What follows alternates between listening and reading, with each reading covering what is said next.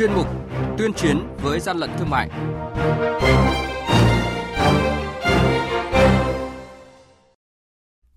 Thưa quý vị, thưa các bạn, Quản lý thị trường Hà Nội vừa phát hiện và thu giữ hàng nghìn sản phẩm mỹ phẩm không hàng hóa, không hóa đơn chứng từ, giả mạo nhãn hiệu.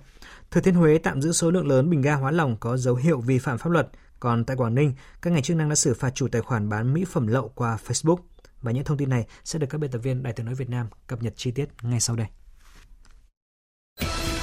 Nhật ký quản lý thị trường, những điểm nóng Thưa quý vị và các bạn, đội quản lý thị trường số 5 thuộc Cục Quản lý Thị trường tỉnh Hà Tĩnh tiến hành kiểm tra cơ sở kinh doanh dược của bà Đinh Thị Quỳnh Hương, địa chỉ thôn Ngọc Lâm, xã Lâm Trung Thủy, huyện Đức Thọ, tỉnh Hà Tĩnh. Qua kiểm tra phát hiện cơ sở kinh doanh dược nhưng không có giấy chứng nhận đủ điều kiện kinh doanh. Cục Quản lý Thị trường tỉnh Hà Tĩnh đã ban hành quyết định xử phạt vi phạm hành chính với số tiền 25 triệu đồng, buộc tiêu hủy số tang vật vi phạm theo quy định của pháp luật. Qua công tác nghiên cứu, nắm bắt thông tin về hoạt động kinh doanh hàng hóa trên mạng xã hội như Facebook, Zalo, YouTube và triển khai các biện pháp nghiệp vụ giám sát đối tượng có dấu hiệu vi phạm, đội quản lý thị trường số 6 thuộc Cục Quản lý Thị trường tỉnh Quảng Ninh vừa tổ chức kiểm tra hộ kinh doanh có tên Facebook Mẫn Bùi do bà Đoàn Lệ Trung làm chủ tại địa chỉ số nhà 203 đường Trần Nhân Tông, phường Yên Thanh, thành phố Uông Bí, tỉnh Quảng Ninh, phát hiện cơ sở đang bày bán số lượng lớn mỹ phẩm sơn móng tay nhập lậu. Hàng nhái, hàng giả, hậu quả khôn lường.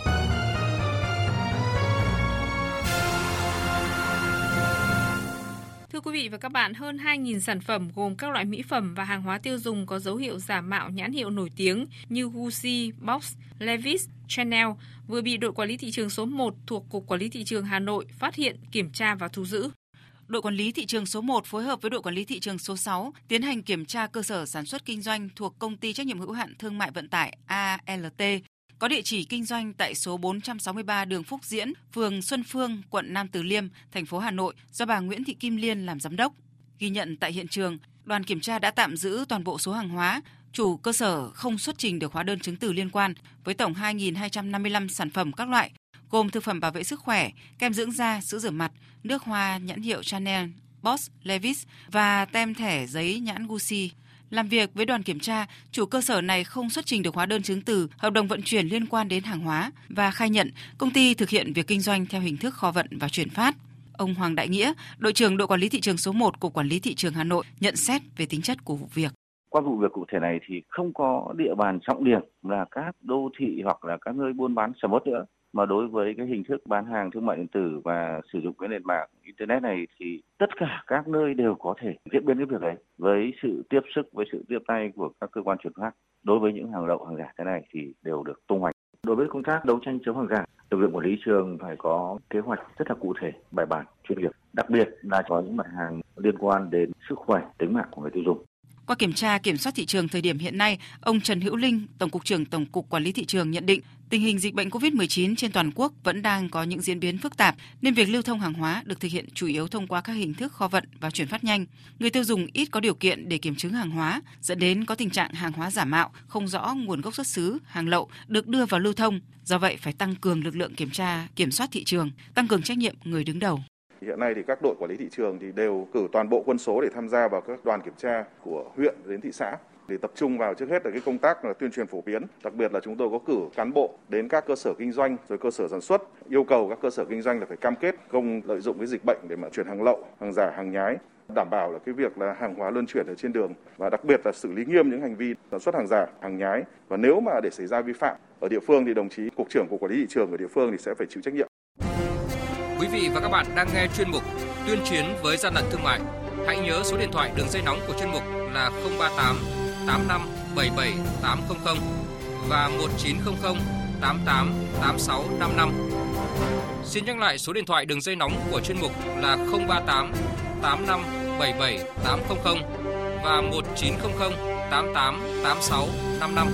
cơ quan chức năng sẽ tiếp nhận ý kiến phản ánh, kiến nghị, tin báo của tổ chức cá nhân liên quan đến gian lận thương mại, hàng giả, hàng nhái, tuyên chiến với gian lận thương mại, phát sóng thứ ba, thứ năm và thứ sáu hàng tuần.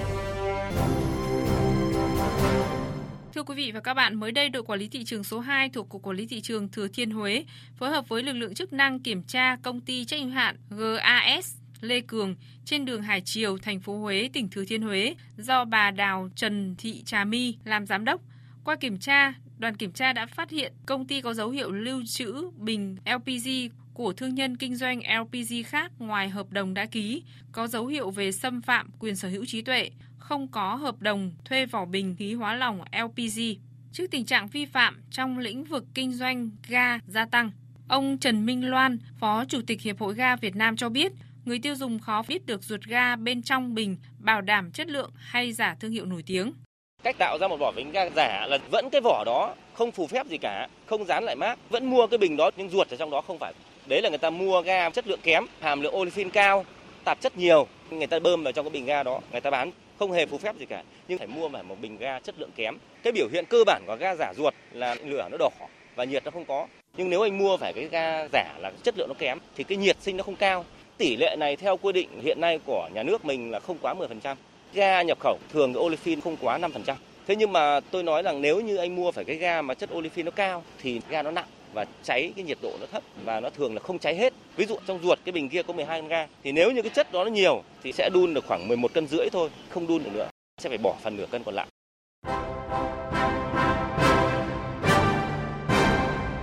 Chung tay chống hàng gian, hàng giả, bảo vệ người tiêu dùng.